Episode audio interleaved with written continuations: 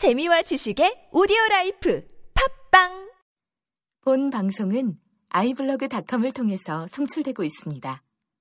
미디어 플랫폼 아이블로그 iblog.com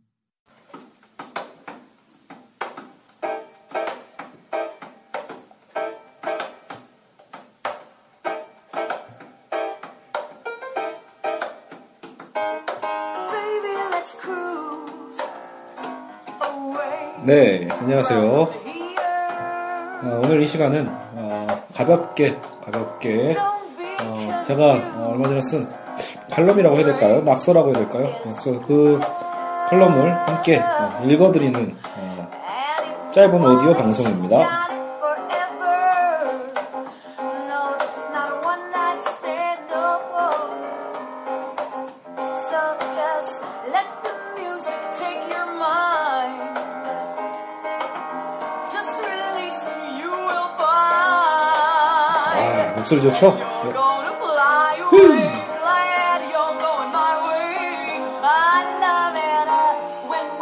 Cruising together. 네, 그럼 오늘 방송을 시작하도록 하겠습니다.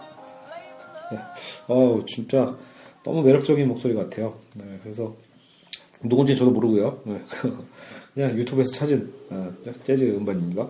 자, 어쨌든 어, 제가 어제 사실 이제 두 개의 칼럼을 간만에 썼는데요. 근데 이제 참 솔직히 제가 봐도 칼럼이라는 느낌보다는 글쎄요, 제가 쓰는 낙서에도 가까운 것 같은데요. 그래도 제가 써놓고 나서 어쨌든 이 텍스트 자체를 이제 읽는 것도 어, 귀찮아하는 오늘날 이 시대를 맞아서 제가 친절하게 음, 제가 써놓고 제가 읽고 제가 해명하는 아, 그런 시간을 갖도록 하겠습니다. 그래서 어, 지금 이 시간에 첫 번째 이 제목은요 이렇게 정해봤어요. 단 한 번의 인생을 여러 번 살아가는 능력자들 1탄입니다. 글을 두 개를 썼으니까요. 그래서 하나는 원래 이 글을 쓰려고 했던 취지는요. 최근에 제가 이제 생각하고 있던 것들 중에 어, 일종의 아바타 게임을 자꾸 생각하고 있었거든요. 그러니까 뭐, 제, 아, 뭐 가장 뭐 가까이는 제임스 카메론 감독의 이 아바타를 통해서 이제 그 용어도 다시 한번 많이 알려졌지만 옛날 저희 프리첼 세대 있죠? 아주 저희 그 30, 30세, 30대는 다 알 거예요. 프리첼에서 이제 아바타라는 개념을 처음 도입됐었는데 결국은 자신의 캐릭터잖아요. 자신을 복제한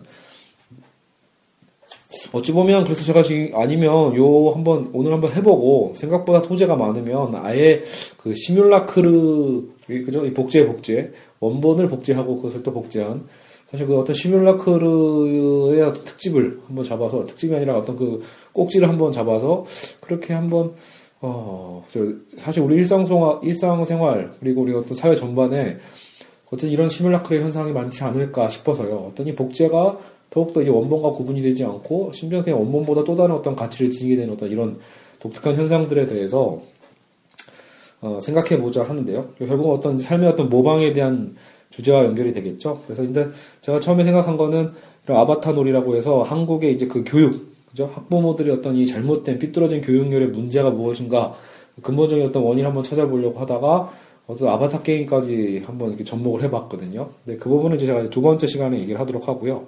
그걸 상상하다가 문득 결국 여러분 인생이라는 건 이제 인간은 단 한 번 산다라는 걸 누구나 알고 있죠. 그러니까 인생이 유한하고 모두가 한계점이 있기 때문에 거기에서부터 사실 우리의 현실의 삶이 시작된다고 볼 수도 있거든요. 우리의 삶의 모든 동력과 에너지는 사실은 이 유한성에서 나온다고 볼 수 있죠.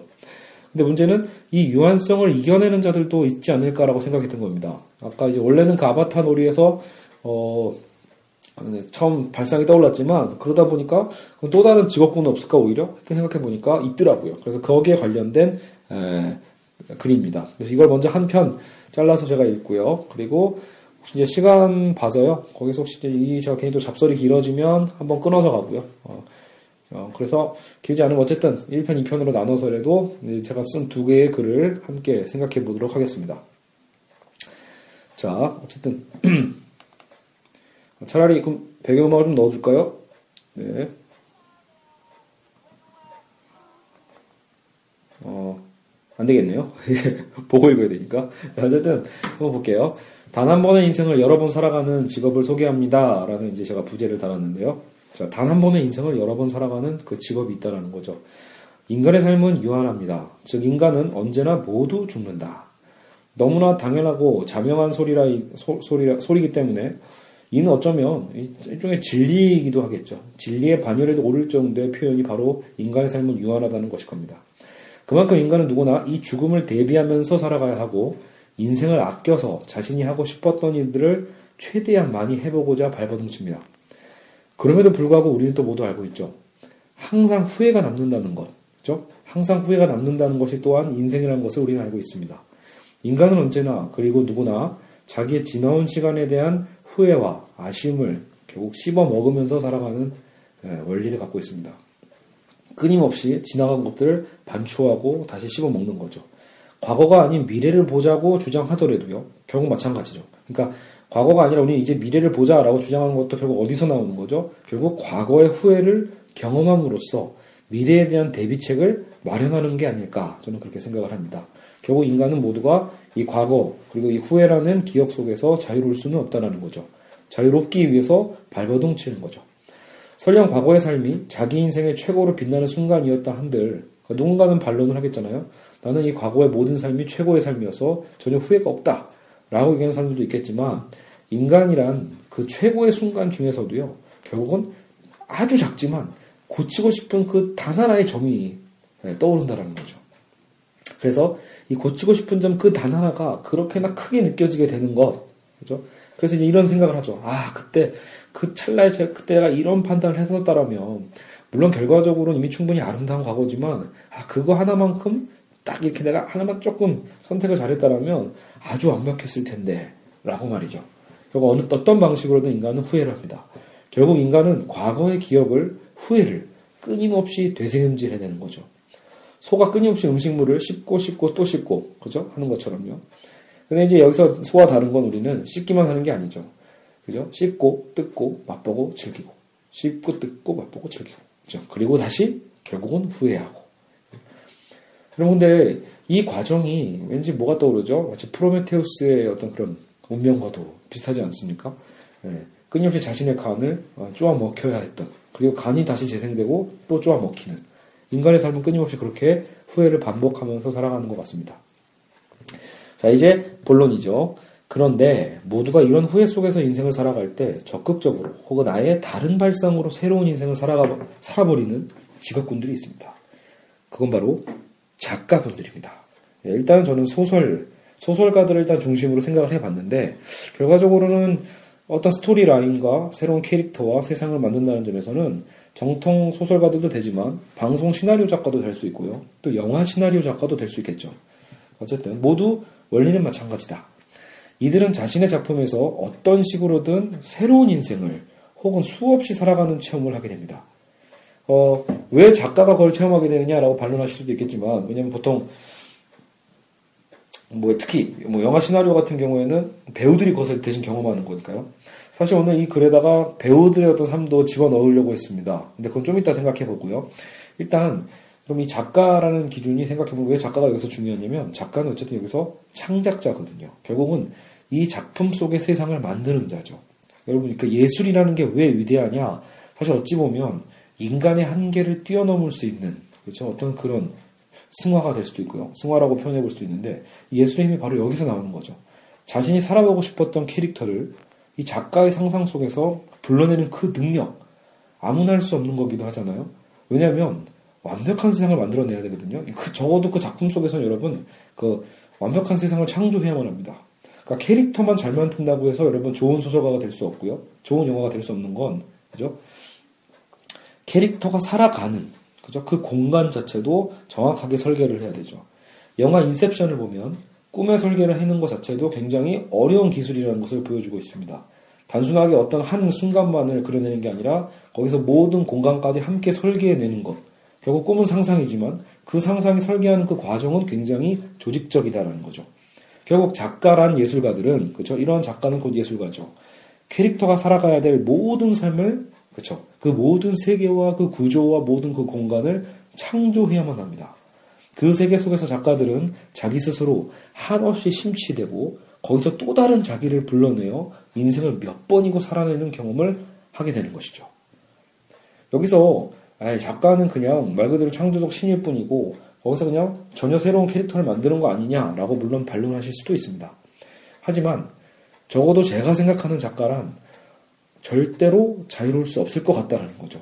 그러니까 자신의 삶을 완전히 띄어내는 완벽히 새로운 창조물을 만들어내는 것, 캐릭터를 창조해내는 것은 너무나 어려운 일이니까요. 문득 떠오르네요, 여러분. 스피노자가 굳이 그저 절대적인 어떤 기독교적 신의 개념이 아니라 오히려 자연 속에서 신을 찾았던 그 이유도 어찌 보면 이런 논리와 같거든요. 결국은 자신이 만든 세계에 신도 어쩔 수 없이 자신의 그쵸 모습을 자신의 능력을 그, 닮은 자신을 닮은 세계를 창조할 수밖에 없다라는 것에 정속되니까요. 어, 어쨌든 캐릭터가 살아가야 될 모든 삶, 모든 세계를 창조해야만 합니다. 그 세계 속에서 작가들은 스스로 심취하고 그쵸 자기가 결국 인생을 몇 번이고 살 수 있는 간접 체험을 해볼 수 있다는 거죠. 이런 캐릭터로도 살아보고 저런 캐릭터로도 살아보는 것이 작가의 능력이죠. 그리고 부럽기도 하죠. 그래서 우리는요. 그러나 문득 섬뜩한 기분, 섬뜩한 기분이 들지 않습니까? 여러분, 인간이 왜 에덴 동산에서 쫓겨났습니까? 바로 이 세계를 창조한 신이 되고 싶어 했던 욕망 때문이었죠.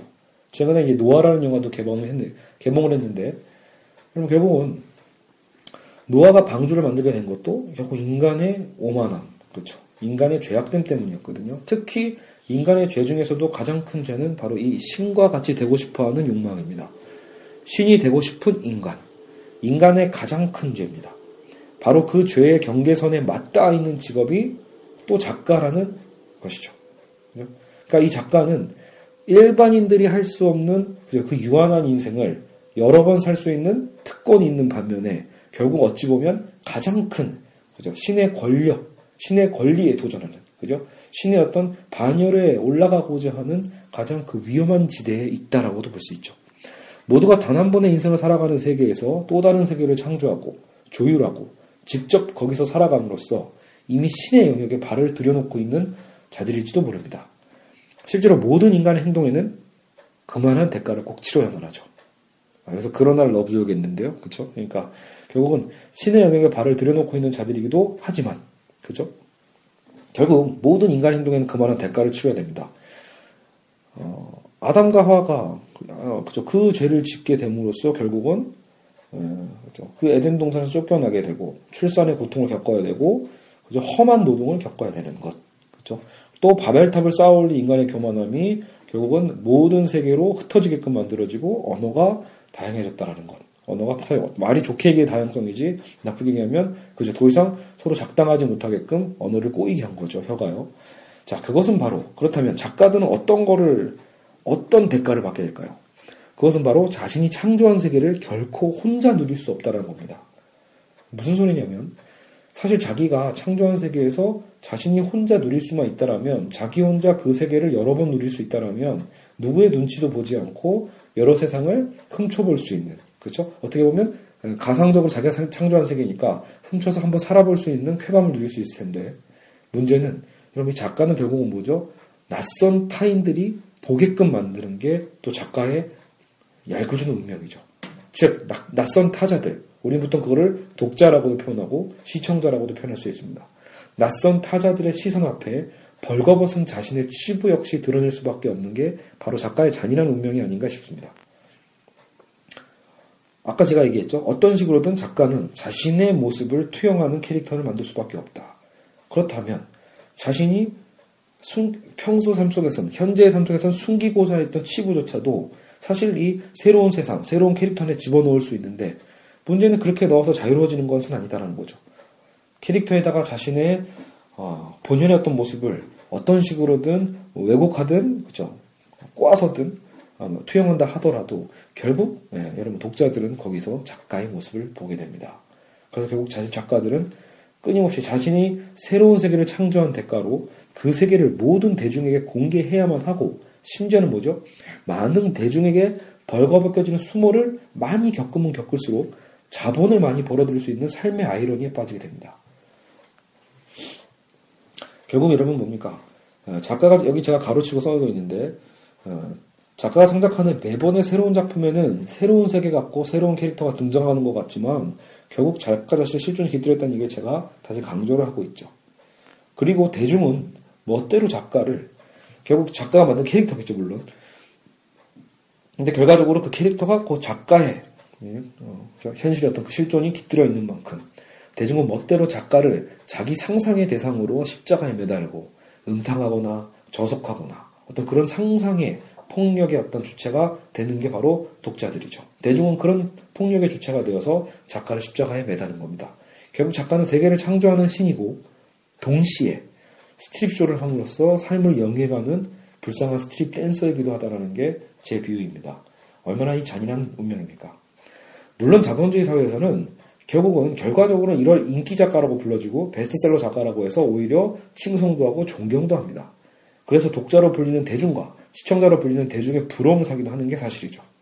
하지만 독자와 시청자들은 결코 모르는 간을 쪼먹는 독소리가 작가들의 머리 위에 날아다니고 있다는 것을 결코 모른다는 거죠. 혹은 끊임없이 시지프스의 신화죠. 산 정상까지 거대한 돌을 짊어지고 올라갔다가 다시 굴러 떨어뜨리고 다시 그 돌을 지고 또 올라가는 그 영원한 형벌에 처해 있, 있다라는 그 사실조차도 우리 대중들은 모르고 있습니다. 작가들이 누리는 인기는 결국 거품과도 같으니까요. 이건 사실 자본의 진리이기도 합니다. 작가뿐만이 아니라 자본 자체가 가져다 주는 것은 모두가 거품이죠. 그렇다면 남는 건 뭡니까? 결국 작가들은요, 신의 능력을 모방하는 이 행위를요, 멈출 수가 없다라는 거죠. 문학은 곧 자유다라고 누군가 표현하지만 정작 그 문학을 창조하는 작가들은요 자유롭지 못하다는 겁니다. 오히려 자신의 그 창작을 이제는 계속해서 그 맷돌을 돌리는 것처럼 마치 돌을 쥐고 산을 올라가는 것처럼 마치 심장을 파먹히고 간이 파먹히는 고통 속에서 그 간이 다시 살아나는 것처럼 고통이 반복되는 것처럼 그죠? 신이 인간에게 가장 큰 능력과 선물인 이 자유가 박탈되어진 채 세계를 예, 신의 허락 없이 창조한 대가로 이제 작가들은 이 세계를 끊임없이 창조해야만 합니다. 아니 이제 더 이상 만들어낼 세계가 없을 수도 있죠. 보통 이걸 우리는 소재 고갈이라고도 하는데 더 이상 소재 고갈돼서 하고 싶지도 않은데 이제는 뭐죠? 지쳤는데도 불구하고 끊임없이 대중은 요구하죠. 그리고 작가도 먹고 살기 위해서 안 할 수가 없게 되죠. 결국은 또 그 세상을 만들어야만 합니다. 왜 다른 일은 이제 못하죠? 작가분들이 할 수 있는 건 이 세계를 상상 속에서 창작하는 그 능력 속에서 살아가기 때문에 오히려 이 자본주의 사회에서 어떤 직업군에도 어울리지 않는 성향을 갖고 있기도 하거든요. 결국 처음에 만든 세계나 두 번 살아보는 그 인생은 초기에는 행복했을지 모르겠죠. 하지만 여러분 어때요? 작가의 이 수, 수명이 길어지면 길어질수록 그 연수가 길어지면 길어질수록 자신의 벌거벗음이 드러나는 이 행위를 예, 언젠가 이제 질리고 멈추고 이 치부를 더 이상 가리고 싶을 그때에도 결국은 또 쓸 수밖에 없죠. 그래서 다수의 타인들 앞에서 끊임없이 보여줘야 하는 이 수치감을 멈출 수 없게 되는 겁니다. 이 권태로운 반복 속에서 창조와 생성의 원래 그 초기의 그 가치는요, 이제는 그저 모방과 흉내 수준으로 떨어질 위기에 항상 처해 있습니다. 게다가 이 창작 행위를 멈추는 순간, 결국은 작가들의 진짜의 삶, 현실의 세계의 육체는 굶주리게 되겠죠. 왜냐하면 결국 자본주의에서 박탈되니까요. 이 세계는 결국 철저하게 균형을 이루고 있다고 볼 수 있습니다. 작가는 오늘날 어, 우리 대중이 갖지 못한 또 하나의 어떤 신적인 힘과 권력과 창조력을 갖고 있는 동시에 결국은 그 자유조차 박탈당한 채 끊임없이 또 돌을 굴리고 산을 올라가야 되는 노예이기도 한 거죠. 무엇을 갖는 자는 그만큼 잃어버리고 무엇을 잃는 자는 그만큼 갖는 것이 있습니다. 단지 어떻게 그 현상을 우리가 인식하고 살아가는가에 따라서 많이 알려진 사실도 있고 많이 숨겨져 있는 그런 사실도 있겠죠. 지금 오늘 제가 말씀드린 건 어떻게 보면 다른 관점에서 어, 그쵸. 이 인생, 이 세상을 두 번 살아가는 놀라운 능력자들로서 작가를 뽑아봤고요. 근데 이 작가분들이 갖고 있는 능력과 위대한 만큼 또 그 삶에 대한 대가는 한없이 잔인하고 크다라는 또 어떤 이 인생의 어떤 진리의 어떤 포인트를 어, 짚어드리고 싶었습니다. 물론 여러분 사실은 이 글을 제가 쓰게 된 이유는요. 어, 제가 함부로 저는 소설 한 번 써본 적이 없거든요. 그럼에도 불구하고 저 역시 그러니까 저는 오히려 여러분 그 새로운 세상을 창조할 수 있는 자신이 없어서 오히려 세상이 돌아가는 거에 대해서 논평이나 하고 혹은 어, 위대한 어떤 그저 철학자들이나 학자들이 논했던 것들을 다시 재반복해서 모방하는 저 역시도 일종의 시뮬라크르죠. 그죠? 어, 본질을 또 모방하고 모방하는 역할을 제가 하고 있습니다. 보통 저는 저자의 원작을 읽는 것보다 저자의 원작을 분석한 책들을 더 많이 보는 사람이니까 말 그대로 저 역시도 시뮬라크라는 존재죠. 현실에선 존재하지 않는 것과 같은요. 그러니까 저와 같은 존재가 결국은 실제로 한번 어, 소설을 써볼까 어, 고민하다가도 항상 멈추게 되는 그 지점이 바로 이 부분이었거든요. 그러니까 어떤 캐릭터를 상상해도 내 모습이 투영된다라는 것. 그렇다면 적어도 내 주변에 있는 사람들은 아, 그 캐릭터를 보고 나를 떠올리지 않을까 하는 그 두려움.